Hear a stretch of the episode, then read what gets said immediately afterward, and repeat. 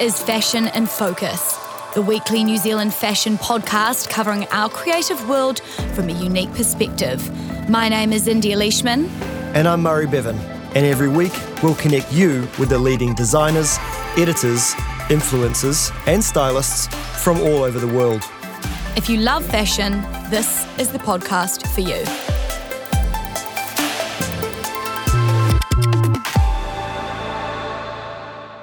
Hello, everybody, and welcome to the latest episode of Fashion in Focus, a podcast brought together by Showroom 22 in Auckland, New Zealand, covering the world of fashion from our unique perspective. On this episode, like every episode, we aim to explore the modern fashion world from various angles, whether they be design, business, trends, social pressures, politics, media, celebrity, or influence. Our guests will join us from all over the world, and they'll have something to share with you. My name is Murray Bevan, and I'm the founder and director of fashion PR and communications agency Showroom 22. Today, on this sunny morning in Franklin Road Studios in Ponsonby, I'm delighted to have a friend and ex colleague join me on the line from Los Angeles. For New Zealanders anywhere between the age of 22 and 62, the Ridge family name is synonymous with sports, mainly through one of the country's most prolific rugby league players, Matthew. Together, Matthew and his then wife Sally Ridge formed a seminal backbone in New Zealand's celebrity pop culture, appearing at numerous events and gracing the media's party and gossip pages for years. Together, they raised two children, Jamie and Boston, both of whom have emerged from their parents' embrace to forge successful and independent careers of their own. Widely regarded as one of New Zealand's leading digital fashion authorities, Jamie Ridge boasts a revered body of work that she has quietly amassed over the past four years. After completing tertiary studies in commerce, majoring in marketing and commercial law, Jamie cut her teeth as fashion editor for leading New Zealand independent publications Remix and Denizen. She was an early adopter of socially driven content and today talks to a highly engaged audience of global tastemakers that number into the tens of thousands. Jamie boasts a portfolio of client work that includes brands like Bally, Bulgari, Furla, Gucci, Louis Vuitton, Prada, Tiffany & Co., Tom Ford, Dior Beauty, Jo Malone, and Moet. After moving to London in 2016, Jamie now resides in Los Angeles and spends her time chasing fashion's endlessly moving circus from city to city. It is my absolute pleasure to welcome to Fashion in Focus Jamie Ridge. Welcome, Jamie. Thank you so much for joining me today. Thank you, Maz. It's such an honor to be a part of this. I'm really looking forward to having this conversation with you. Yeah, it's uh, it's been a little while in the planning, but we're so glad we've got you on the line from LA. So, um, Jamie, I wanted to kind of embark on this conversation as something that's going to hopefully uh, inform our listeners about not so much, you know, New Zealand style taking on the world and, you know, we're minnows in this big global pool of mega fashion players, but um, I feel that we've got a pretty awesome crew at the moment of Kiwis spotted around the world in some pretty significant fashion um, places. We've got tastemakers, we've got leaders of thought, we've got design leaders, uh, we've got influencers, business leaders, and they're quietly going about their their way of doing things around the world. And I think mm-hmm. that you are one of those, and you're you're helping the the industry here to realize some pretty amazing new limits. So, oh, thanks, Maz. um, I suppose as an introduction, and for those people that may know a little bit about you, and maybe those who you know haven't uh, followed your journey into fashion, can you give us a bit of a a bit of an overview, I suppose, and, and some insights into where you are now, and maybe the past couple of um, years of of how you've got here? Yeah, of course. Um, I always find it really hard describing how I've got here because I feel like the last six years have very much blended into one. Um, but basically, as you said, I finished my studies at Auckland University and then I knew I didn't want to kind of pursue that area. Um, so I came and worked for you. Yes, you did. And did that for two and a half years. And then at that point, um, I'd been styling for Remix and Denizen, um, doing some stuff for Badlands Journal, and other publications, and I was pretty much set on my own path of moving overseas and continuing to do um, the content creation that I kind of started doing for brands um, maybe about four or five years ago now.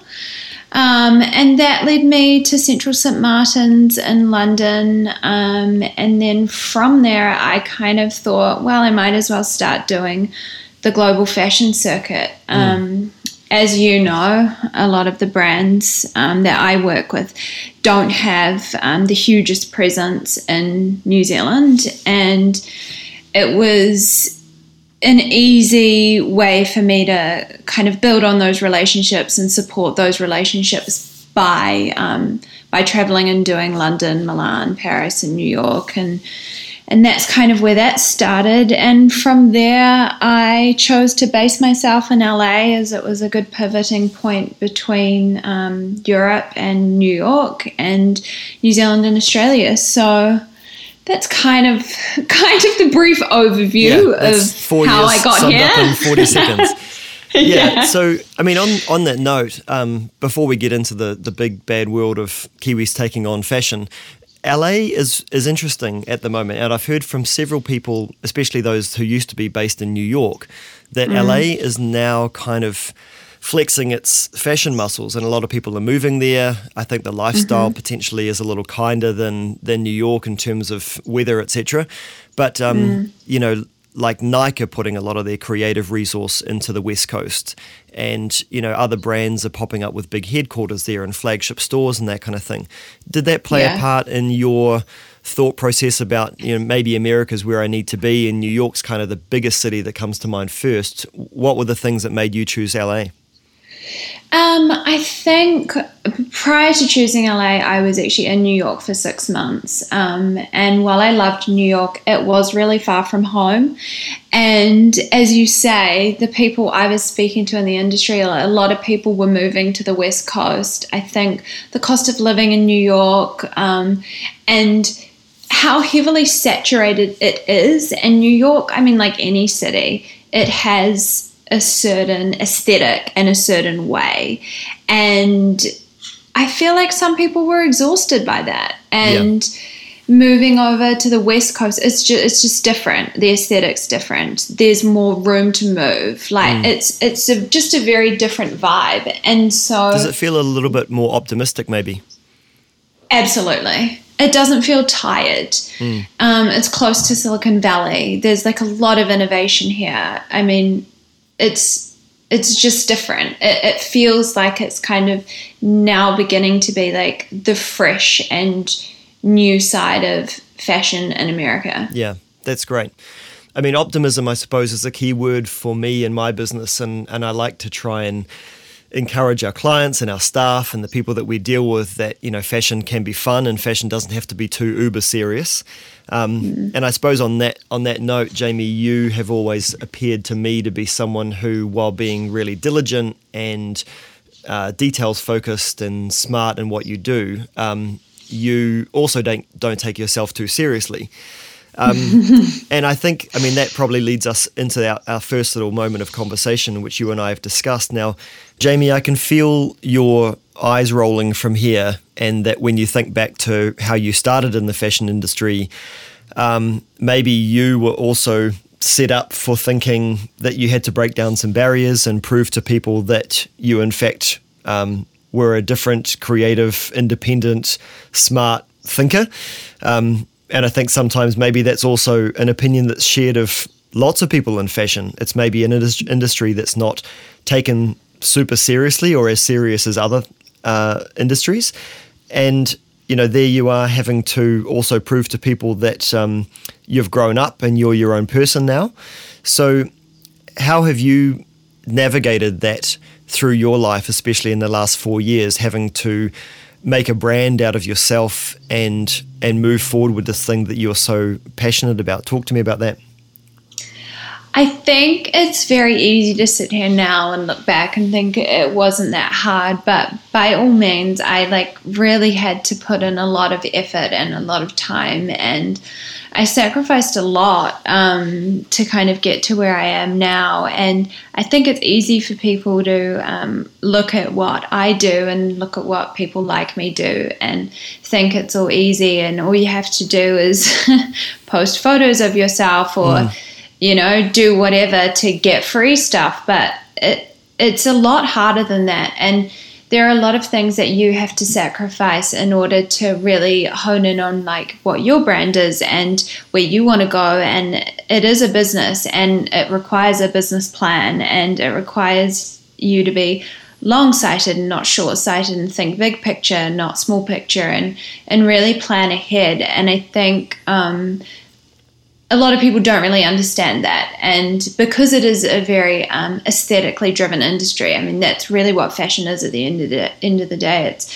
about producing things that look good. And mm. while that's obviously super important, it's a lot that goes on behind the scenes. And it's not easy. And by no means am I saying, oh, you know, it's just as hard as being a surgeon or anything like that. It just requires different things. And people do work really hard in our industry and they work ridiculous hours and they do things that are out of control. And I know that it is just fashion, but at the end of the day, like it is people's livelihood. And I was watching um, the September issue on my way back from Europe recently, and it was so interesting. Anna Wintour at the end um, speaks about how her brother and sister had like these incredible jobs and how they laugh at her as being, you know, the editor of a fashion magazine, but she is a businesswoman. Mm. And a lot of these people that are in our industry are businesswomen and are business people. Mm. It's a business at the end of the day, a multi billion dollar business. Yeah. And I had a great conversation with Maggie Hewitt from Maggie Marilyn last week, and, and she, she wasn't frustrated because Maggie is an exceptionally measured and centered and calm woman. But lovely person. She's amazing. Um, she is also, and this is something I experienced, I suppose, with Catherine Wilson many, many years ago, and we both made a concerted effort to uh, to change the the dialogue and the narrative. But Maggie is also, you know, she's a real business force. You know, she's she comes across, I think, to a lot of people as it's all kind of just happened organically, and you know, she's very clever in making it feel so effortless because her brand is supposed to feel effortless. But mm. my God, I, I know what she does the travel, the investment, the resource, the staffing, the production, the attention mm. to detail, you know, and, and unfortunately, I suppose what we in fashion get a lot of the time is people see the the 1% of images that are actually published of what we do. And it's often and you'll know this being in, in digital influence it's it's one of 50 or 60 or 100 photos that may have been taken on that day. Um, and it doesn't really give anybody a true perception of of what fashion is. Um, so no. and and I know that I you would have I mean you would have spent tens, if not hundreds of thousands of dollars and hours and hours and hours of your time and thousands upon thousands of hours flying from city to city going, mm. I can do this. I can do this. You know, like I've just got to get through another week and I've got to eat some more two minute noodles and I can afford that next flight to Milan or whatever, you know, like yeah. I, I bet it's been, it's been pretty, um, it's been pretty grueling at times. Yeah, I think also that's like a really big downfall of social media. And while I know that there is like this whole push to people being authentic about their experience and all that kind of thing, it is hard because you can't be too authentic because mm. most of your content would be miserable. You know, traveling for Fashion Week is not yeah. fun. Like there is yeah. nothing fun about it. Like yes, arriving at shows and seeing these collections, like those moments are incredible.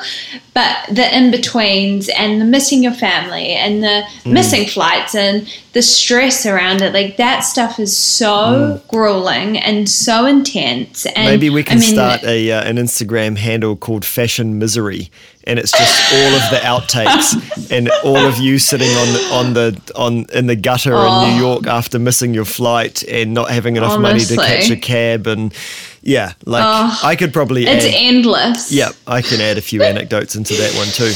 Hey, but Jamie, picking up on your point just before, you know, you talked about missing family, and and I know that you are a real homebody. You're a very, very dedicated family person. You've got a beautiful family back home. Um, I see them all the time at Franklin Road, New World. Um, but you know, seriously, like you, you've always been in in my eyes, you know, someone who's very morally upstanding and very family oriented. And talk to me about how hard it's been to remove yourself from that because you're pursuing this thing that you love and you're making money and you're becoming independent and you're carving out the brand of Jamie Ridge. But it's not easy doing that while you can't come back home at night and have a glass of wine with mum and talk to her on the yeah. couch and have a hug, you know?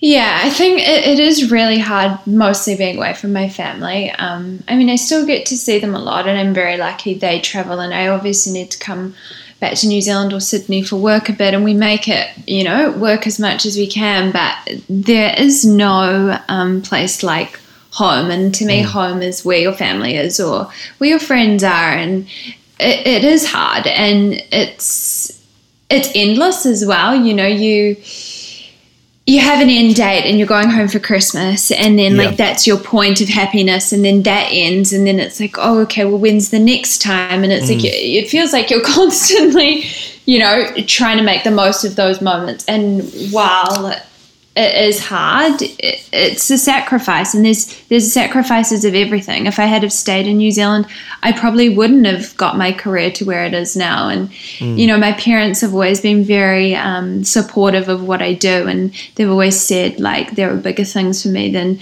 you know the tiny market in New Zealand, and they were so happy when I decided to move overseas. But it is hard, and it is hard to find that replacement. And you never will. And no matter no. how many people you surround yourselves with it's it's yeah it, it is a challenge. But at the same time like it's amazing. And you can't look at the downfalls and feel sorry for yourself. You've got to be so grateful. And i'm so grateful i get the opportunity to do what i do. And at, at any given moment i can go home. And a lot of people mm. don't have that luxury. So mm. i'm like very lucky in that respect. Yeah and I suppose we'd look at you as as a as a new purveyor of digital influence and digital media and and a new conversation around fashion. And you know, you look back to some of the people who have uh, set that path and, and built those roads. You know, Karen Walker, we've mentioned her, and, and she gets talked about a lot, even to this day, about how she's worked so hard around the world. And yes, she's worked so hard to grow her own business, but I also don't think that our, our contemporary fashion community would give Karen enough credit for breaking down some pretty massive um, barriers of what what Kiwi fashion identities can achieve mm. around the world. You know, Tim Blanks at Business of Fashion, a lot of people wouldn't know that he's a Kiwi. He comes back to his home in St Heliers every year or so. You know, we've talked about Maggie Hewitt and the way that she's achieving at such an incredible level so quickly and and making it look effortless, even though I know she probably hides the grueling nature of what she does very, very well. Um, you've got Paris Mitchell Temple and Georgia Cherrie from Paris, Georgia, who are making their own waves over, overseas, and they've got a, a really great network of people that um, are are embracing them and, and helping them, you know, move through those next markets. Um, Greta Villiger, who's head of design of pre-collection at Loewe, Gosia from uh, Kowtow, who was basing her time between Wellington and London and is almost exclusively now in London. Parris Goebel doing that incredible work with Rihanna uh, with her Fenty collection. So you've got mm-hmm. all these people who have said not not if you to New Zealand and there's nothing for me here, but they've gone there's a bigger world. I think I can make an impact. I want to be where I want to be right at the heartbeat. And mm-hmm. you know, mm-hmm. yes, it's really difficult, but I kind of feel like there's this awesome energy there from Kiwis, not banding together and saying, here we are, we have a Kiwi aesthetic, um, hear us roar. But you're doing things in an independent way, and, and New Zealand impact, I suppose, is resonating around the world.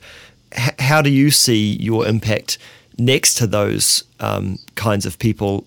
And do you think there's a specific formula to New Zealand's success around the world in fashion, or do you think that it's kind of organic? Well, I feel honoured that you put me alongside those people, Maz. So thank you. I definitely don't see myself um, as anything close to any of those, but I do. There's, I understand what you're saying. Self-deprecating New Zealand uh, characteristic coming out, Jamie. But yes, I understand what you're saying, and you're very polite. Uh, but yeah, and it's not to say that you guys are like some big fashion team, like everyone grab an instrument no. and let's all go in together. But you know, I kind of I look at I sum you guys up together and I look at you together and I go, this is a pretty awesome new beginning for us. Yeah, and I think you have to um, pay tribute to the fact that we are all from New Zealand. And I was having a conversation with um, someone in London recently, and I was trying to explain to them, they obviously worked in the industry, but I was trying to explain to them how um, the industry in New Zealand is big in its own way. And it is progressive and we are making an impact on the global stage. And people like Maggie with her incredible sustainability like drive behind her business. And you've got Paris Georgia who are addressing I mean, everyone, and I mean, obviously Parris Goebel with Fenty, mm. and these people aren't necessarily always credited to being from New Zealand, mm. but I think our success is very much derived from how we have a very innovative approach to everything. And because we are so um, far away from everything in terms of distance, we've had to kind of make things work. And you'll find like a lot of people, especially in the US, have a very much uh, an approach that's, oh, this is my job and I don't step outside of this role. And we don't have that. We. Mm being from New Zealand, we do everything and we will do everything and we'll do whatever we can to make things as best as they can with just one person. Mm. And I mean, I've found with a lot of my US based clients, especially, they love that I'm like that and they always, you know, say it's, it's so interesting and they're, they're not used to working with people that are so kind and so forthcoming and so easy and with with an attitude of, oh, I'll just make it work. And honestly, that's something I, I say on the daily because you do mm. just have to make it work. And mm. like, that's why we are so good at what we do because we just make it work. And yeah. that's why we, we can perform on a global stage because we just make things work.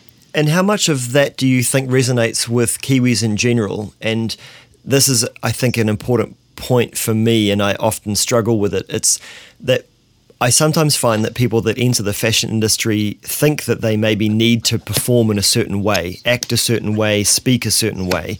Um, they mm. need to be dramatic at when things go wrong, um, because that's what fashion people do. You know, like I kind of, and you know what I mean, right? Like it's it's that yeah. kind of fashion parody person who's kind of the most fabulous in the room.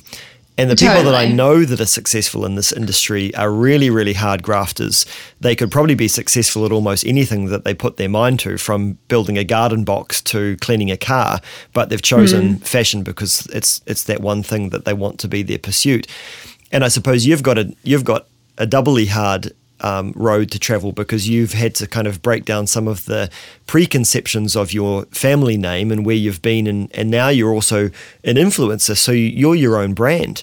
You know, you don't get mm. to say, "Well, I work for Vogue" and and ride on the coattails of someone else's big brand. Your brand, Jamie Ridge you know yeah. and i'm all about brands i love brands but i often also talk to young people who come into the industry that's me sounding really old young people.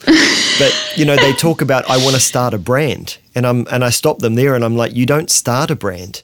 You start a you company a or you yeah. you you know you create a designer collection or something. You become a brand because you mm. you know there are certain things that make your brand. So what apart from the probably uh, atypical version of kind of oh well Kiwis are nice and Kiwis have got a can-do attitude and that kind of stuff, which I agree with. What makes brand Jamie Ridge? I think time, for one. Um, you know, I think people often think, oh, you know, I'm just going to start this or start that and hope it's going to be an immediate success. I don't agree with that. And you grow and you learn and things happen over time. And it's taken me so many years to get to where I am now. And a lot of the brands I work with, they need to see that your brand is true to you. And that you're not going to one minute be supporting this and then jumping onto supporting this and mm. when it is yourself as you said it's not like i'm working for a publication like i am me and everything i do is a reflection of me as a person and my values and how i choose to live my life and that is a whole nother level of pressure in terms of how you construct yourself and how I construct my work and mm. it's it's it's yeah it's it's a challenge and by all means it does have its sacrifices and you know you're constantly turning down jobs that you maybe shouldn't be because you need the money but mm. it's this constant thing of well it's not really on brand for me and you just have to make those sacrifices and mm. those are things that i mean people don't even you'd never even think about until you're in the position of having to basically put yourself out there 24/7 and watch everything that you do and question yourself at every point because in our day and age and with social media and with the way that I mean personal brands are everything you do is mm. scrutinized. You're under a microscope. And you've got to be exactly. Like you can say one thing of wrong the, of the Truman Show every single day. You know. Exactly. Yeah, everyone's got a point of view. Um, so it, it's it's a challenge, but at the same time, if you're authentic to yourself, Maz, I'm mm. sure you're exactly the same. If you're authentic all the time, it becomes like second nature, and you know you you know yourself inside and out, and mm if you just stay on that traje- trajectory, like my experience so far is it's only but being successful. Mm. And your point about authenticity it comes up so much in, in our marketing conversations day to day with clients and within other agencies and within marketing. It's it's this um, it's and it's kind of ironic that people are kind of grasping onto it like this new thing. But of course, pe- people since the dawn of time have wanted their peers to be authentic and honest. You know, it's like we don't want to be lied to, whether or not you're mm. suggesting that someone reads this library book or you know has a Milky Bar instead of a Crunchie. You want to, you know, you want to. Well, you'd like to hope that they're being honest to you about that kind of stuff. So I think that the irony is that influences there's there's probably it's this dark there's this feeling that it's this dark art that they're always trying to deceive us, you know. but I mean, the cool thing about you is that you would just straight up tell people if you didn't want to do something. And I suppose what you don't and other people like you don't get celebrated enough for because you're never going to divulge it is the stuff that you do say no to and the jobs yeah. that you respectfully decline because they're not in line with what you do. And it, it leads me on to another talking point about being a responsible influencer and ensuring that mm. you stand up for what's right in your eyes. You know, and I feel like you've always been a very morally upstanding person. And, you know, we talked before about how you're dedicated to your family and and you've never been selfish and you're always extremely selfless, in fact. And I'm really keen to hear how you balance those inner voices that sometimes tell you not to endorse a brand, or the other voice that says, "Hey, Jamie, you really need to pay rent this week, so this maybe you take that on," you know. And then you're and then you're battling with your audience, which is literally numbering in the tens of thousands that say, "But I want to know what's new and I want to know what's cool." Like, yeah. how do you? That's how do you even sleep with all of those decisions? You know, like, talk me through that process. I think from a very early on in my career in this path, I knew where I wanted to be and where I wanted to get to. And I think if you have that end goal in mind, everything that comes your way, you ask yourself, you know, is this going to get me to here? If I work with this brand, will this brand still want to work with me? Mm. And as I said, it's it's a business, so you have to make a business plan. So I have a very, you know, stringent business plan in place and if something falls in my lap and it's not going to get me to where I need to be, then I can't do it. And mm. and that's just life. And you've got to follow your gut. And if something's not going to fit, you can't do it because that will be inauthentic and it's not going to get you to where you want to go. And I mean, I'm lucky to be surrounded by people that are like minded and like Chloe Hill, who we spoke about earlier. She is, you know, one of my best friends and she has played a massive role in helping me like define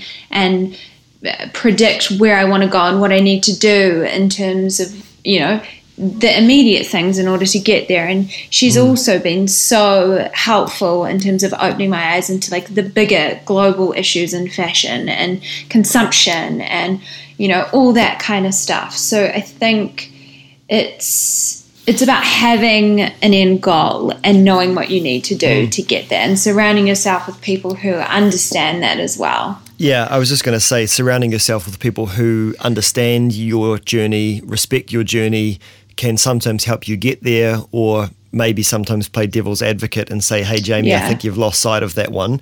I would recommend yeah. you maybe take a step back, you know, and and not do that next project because maybe I mean maybe a manager would be more in tune. Some managers anyway would say, um, but we've got that other project next week and that's twice as much money. So can yeah. we do that, you know? Uh, and on that yeah. note, Jamie, you're self-managed, you know, you... I'm self-managed. Yeah, which is awesome. I mean, hey, Lorde yeah. self-managed as well. So, you know, two of them... Oh, most, that makes me feel better. I didn't know that. Yeah, two of the most awesome young New Zealand creatives making their mark on the world are doing it themselves. But yeah, you know, I think it's um, it's really easy to get sucked into a trap of feeling like you need a manager. And I mean, I've had a manager since I was very young in doing modeling. So mm. for me to branch away from that, it it took me ages to get my head around it. And I loved my manager, and we're still friends. But there comes a time when you know yourself and you know your brand and you know your business inside out. Why do you need someone else to help you? You know? It, yes I yeah. like being in control, and I was so happy to be able to take that control back because I, at the end of the day, I am my brand. My brand isn't mm. separate to me. Like I am who I say I am, so I don't really need someone else to guide me in the right direction because I know. Mm. And I think you probably don't give yourself enough credit for being bold enough and brave enough to do that because again in fashion there's people that you you know I think people come into the industry thinking, I better dress like this, I better talk like this, I better act like this. You know, that mm. that situation needs management and I'm an influencer now, therefore I need an agent. And, mm. you know, I'm not saying that that doesn't work because um, it's, you know, it's clearly worked for many, many, many, many people. But yeah, I don't I don't think people would give you enough credit and those like you who say actually I'm going to go out there and do this on my own. And, and from my personal experience, I know that sometimes people in that situation, the work dries up because the only reason they've ever got work is because they've been sort of um, delivered or presented to mm. a client in a perfectly packaged little box and and you you tick a certain box for a client for a certain job and they only really look at the numbers and the engagement you know, they don't yeah. look at Jamie. They don't really, with all due respect, they probably don't even want to hear from the talent. They just want mm. you to mm. post the picture.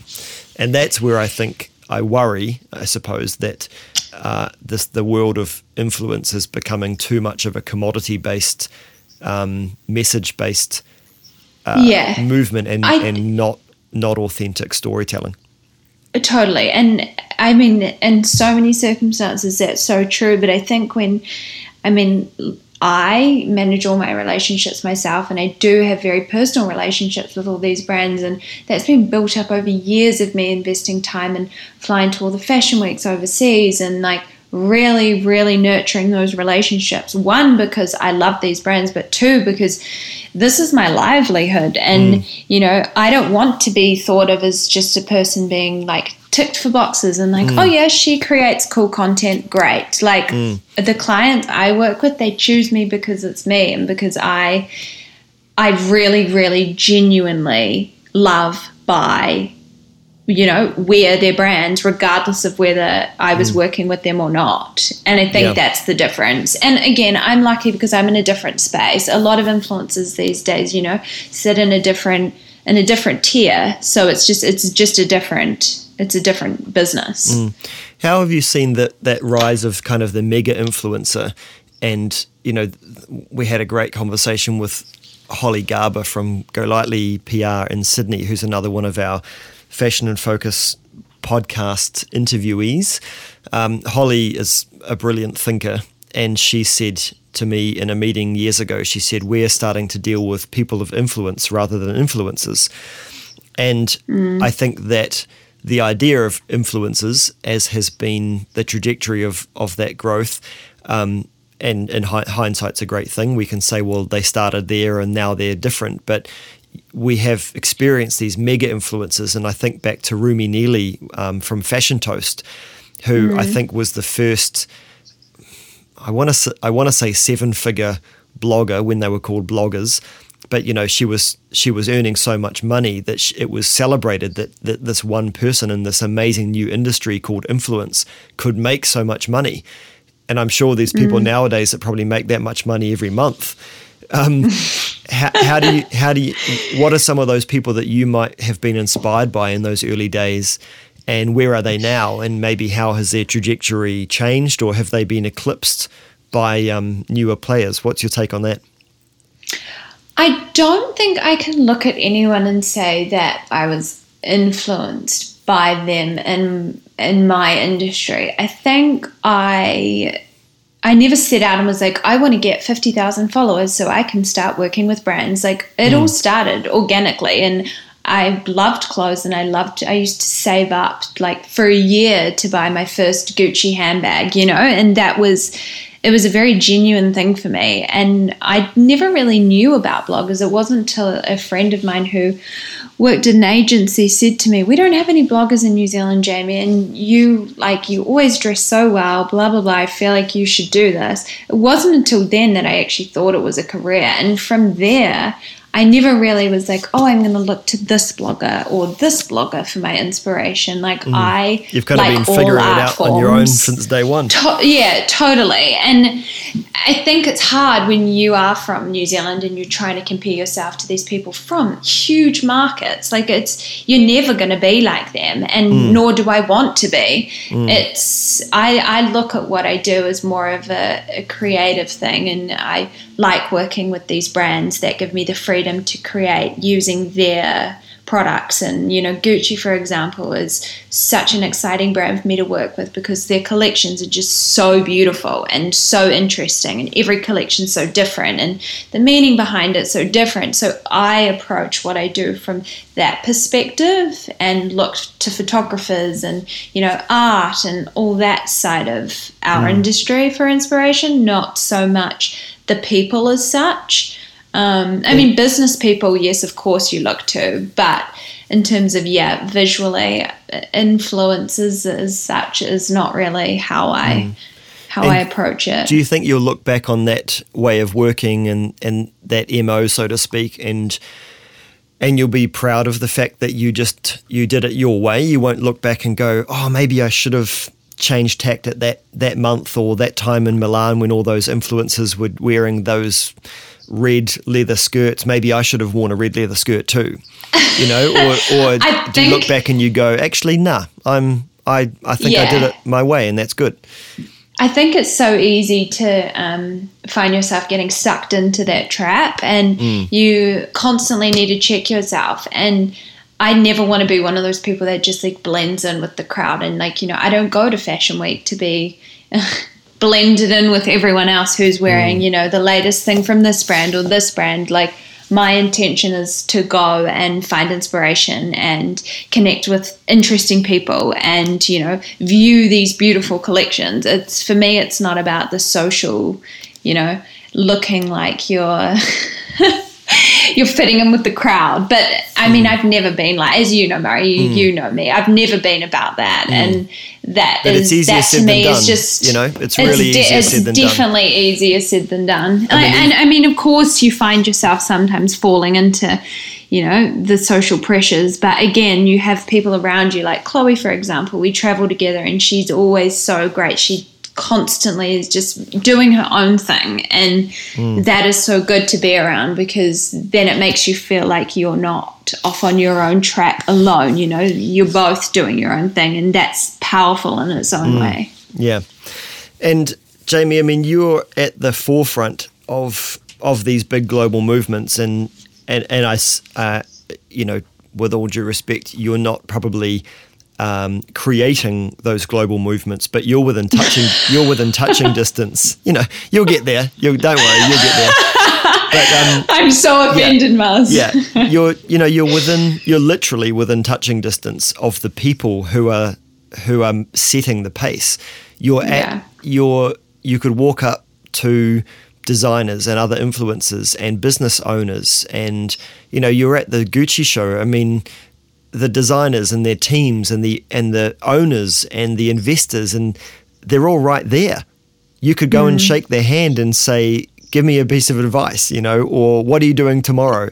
Like, Yeah. what's what drink are you drinking right now? Oh my god, okay, so caramel lattes are the gonna are going to be the drink of fashion from tomorrow because you said it first.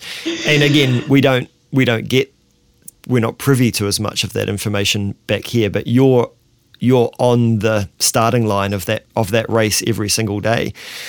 What feeling do you get for where the fashion world is moving right now based on those interactions and what are the key talking points in your industry in LA and, and in Europe right now? It's so crazy when you put it like that, but you're so right. It's it's weird because you have to have these moments. Like when I was sitting at the Gucci show recently, I just had to take a moment and be like, I'm actually sitting here and I am amongst all these people who are literally the leaders in their field, and like it is crazy. Like it's amazing, but it's crazy. Yeah, it's surreal, right? Um, it's so surreal and it's so easy just to um, you know be there and exist and not really you know set yourself and think about how lucky you are um, anyway back to what you were saying about um, where fashion is moving yeah. um, what, what's I- the zeitgeist? What's what's Yeah, on? What are you feeling right now? it's so interesting, and I mean, I don't mean to revert back to Gucci again, but um, one of the things that really stood out to me this um, this past year, um, or sorry, last year, going through last seasons at Fashion Week, um, was the push for like social consciousness and sustainability and i feel like that has been like one of the key takeouts for the last 12 months in the industry. Um, gucci show was like a certified sus- sustainable event. And like everywhere there was signs saying you know this show is certified sustainable. And at no other show had I ever seen that before. And I mean, we've seen all these huge brands that are now fur free, and a lot of them built their their customer base on the fact that they had fur. You know, you go back a Yes. hundred years when fur was like the luxury and these luxury houses. That's how their foundation started, and that to me has been so interesting and something that I am like super happy about. Um, because I mean, at the end of the day, it needs to happen. Do you feel that those talking points, again, to play devil's advocate, uh, do you think that they are authentic? I mean, sustainability does seem to be such a buzzword, and there are definitely companies around the world, even in New Zealand, who who think that simply saying that they're made in New Zealand makes them sustainable, which it doesn't. yeah. But No. um, how how much do you think, and how I suppose how long do you think that conversation will last, and who do you think is actually doing it and standing behind it and doubling down on that narrative rather than just putting a sign out the front of their show to say that this is sustainable? Um, and I'm not, I'm not saying that Gucci did that, but you know, you know what I mean. There's some No. people who'll put it No, on a I know t-shirt, what you mean. and others who'll have Yeah. it in the boardroom and will tell every single employee in their company this is what we're doing, and they'll stand behind it. Who's doing that well? Do you think? Uh, doing that well, I don't know because I'm not in the boardroom. Mm. But what I do know is that it is hard to say you are something without you actually being that nowadays. It's too easy for someone to find out you're not and blast you on social media. And like, I mean, recently there was an event um, held around um, the Fashion Week in September and um, there was some issues around diversity and inclusion um, and you know Kerby Jean-Raymond came out and said you know they're literally appropriating our culture and this, this whole event is meant to be around diversity and inclusion. And i mean if you didn't have these voices that could stand up and say this is not okay. If it was all just glossy magazines telling you that this was how it is, then I would be a lot more um, wary of the things that brands are saying. But everyone has a voice now, and as you said earlier, everyone's a publisher. And the interesting thing is now Kerby's whole um, his whole spiel and his article has actually overwritten the event that was held. It's like mm. that has been spoken about more so than the actual event.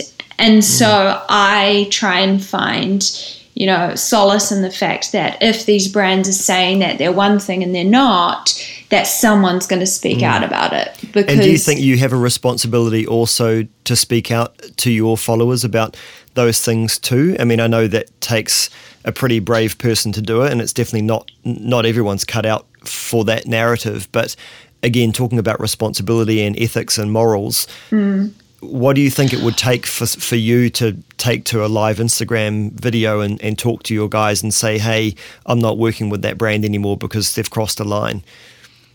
Yeah, I don't think. I mean, yeah, I'm no Dapper Dan, and I'm not gonna like make a song and dance about it. Um, but I will not work with certain brands for certain reasons, and I have stopped relationships with brands for reasons that I mean I haven't made public. But I think it wouldn't take much for me to actually have a stance, and like I have been very. Um, I've changed my ways of consumption and I, I don't accept gifting anymore. And unless I know I'm going to wear it, I have this rule that if I'm not going to have something in my wardrobe for at least two years, I'm not going to buy it or I'm not going to accept it as a gift. Mm. And that is something, and that might sound silly to some people and they might think that's really stupid and oh, only two years. But I mean, as you know, Maz, in our industry, if I said yes to everything, I would mm. probably receive 50 packages a week. Mm. And so it's those changes that I make personally that I I see as myself doing what I can for our industry. And my support of luxury brands and luxury goods again is my way of being like I'm not buying things from the likes of fast fashion brands that I mm. am investing in pieces that I am going to have forever or that if I don't want anymore I can sell for a decent amount on a website like the RealReal or Vestiaire. And I've started purchasing things off those websites because there is such an overdue. Like there is so much stuff, and everyone's constantly being told they need to buy new things. And mm. brands like Gucci are doing really interesting things, how they're carrying their patterns on and their fabrics into next season. So you don't look back and say, oh, but that floral pattern was from last season. And so I think that movement is a really interesting movement for me mm. because I've never been a trend of trend buyer. I've always been an investment piece buyer. Mm. But I think that that I've I've been trying to push that more this year, especially um, in terms of like what I do and, and how I create. And I mean, not wearing fur was like quite a big a big thing for me because I had a lot of fur coats, you know, mm, mm. and I sold all my fur coats. And those things, I mean, sound stupid to people listening from outside of our industry, but when mm. you've kind of be that that's your life those small things that you make and those small changes actually do really impact the way you do your job and how you work and how you make money because you don't work with mm. certain people because of certain things and i'm sure you can appreciate that takes a sacrifice Yeah, and I, I think maybe you're downplaying it to say that. Well, not downplaying it. I think you've probably hit the nail on the head that you say that people might think that for us to say, "Oh, now I don't wear fur anymore, and I've got rid of all my fur coats." It's like, well, first of all, you are very lucky to have them because they're very Yeah. expensive, and second of all, that's very nice that you say that you've got rid of them. But what difference is that going to make? But when you've got many, many millions of consumers around the world who used to consume fur from major luxury houses, and now those houses are saying we won't be doing it anymore. When you put all of those voices and all of that movement together, then you have a positive impact, you know. And totally again, maybe that's one of those things that, you know, coming back to the whole reason of talking to you today, uh, Kiwi fashion influencers and, and industry creatives and people that want to get into this industry, um, they they may think, well, how could I ever do that? There's too many barriers. There's too many other people out there doing this. I'll never make a mm-hmm. difference, you know. And you can. You can, and you can. I mean, that's one thing. Again, Chloe has been so amazing at like showing me how we can do these things, and like that's why I. I mean, me doing it. I'm not saying I'm making a difference, but me doing it and sharing my experience, how I've shared my experience this year and how I've stopped doing a lot of things and I've changed my ways of doing things. And like that in itself, if you're influencing one other person to then change their ways and they're mm. influencing one person, it's it's a movement. And I don't yeah. think you can ever look at it like I'm alone standing here doing this for myself and no one else is really watching or it's not making an impact. Like, mm. okay that's one way of looking at it. But if you are actually truly doing what you say you're doing and you're doing it in a very authentic way, then of course it's going to have an impact because you're going to start influencing people around you, just like Chloe has heavily mm. influenced me. Mm.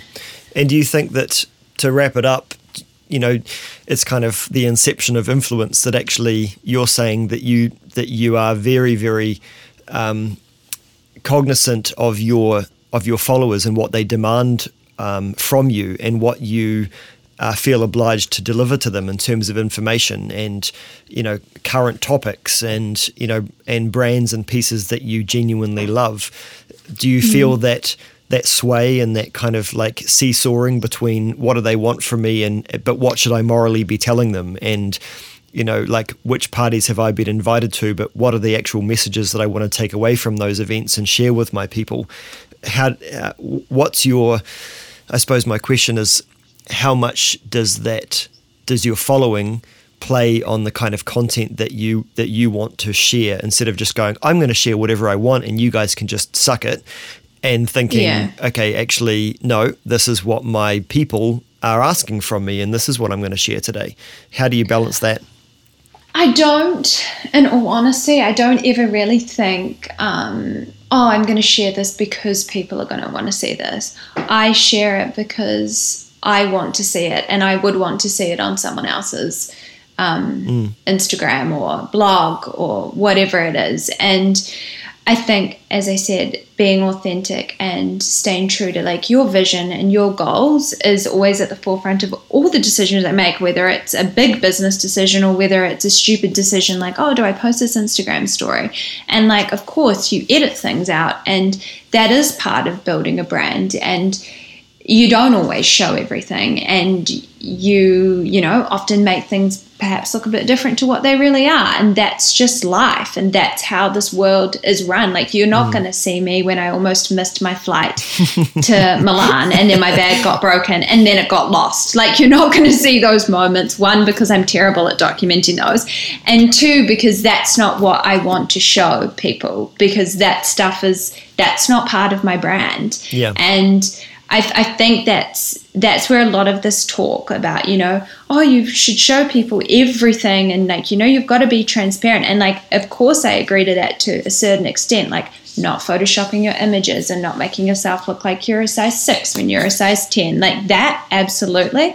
But there are some things that like you know from a privacy perspective you don't want people to see. Mm. and I mean, I know that like my followers love when I share more of like my personal uh, life and the my, things that happen like behind closed doors. But my whole thing as a as a brand is that it's about fashion and it's about beauty and it's very much that aspect of my life which is so authentic to me and that is mm. me as a as a person but I'm mm. just not going to show you those more intimate moments that I prefer to keep you know between my family and I or my partner and I so there's a there's a it's a constant battle but once you kind of know your end game mm. that's just what you look to and and then it becomes easy yeah well Jamie this has been amazing thank you so much for your time I know you're oh, sitting there, hopefully on a sunny day in Los Angeles, full it's of always optimism. sunny in LA. It's always sunny in LA. hey, but thank you so much, Jamie Ridge, uh, for your time today. Um, we hope to be able to check back with you in the coming weeks and see where your career has evolved um, since we spoke. Um, I wish you all the very best for 2020 and whatever you've got lying ahead of you. Um, travel safely represent us well, be authentic, uh, and I hope you always love what you do. Thank you, Jamie. Oh, thanks, Maz. That was the latest from Fashion in Focus. Thanks for tuning in and being a part of our conversation. If you want more, make sure you subscribe to get a fresh episode in your inbox every week. Check out more of our episodes on your favourite podcast feed and get in touch with us at fashioninfocus at showroom22.com.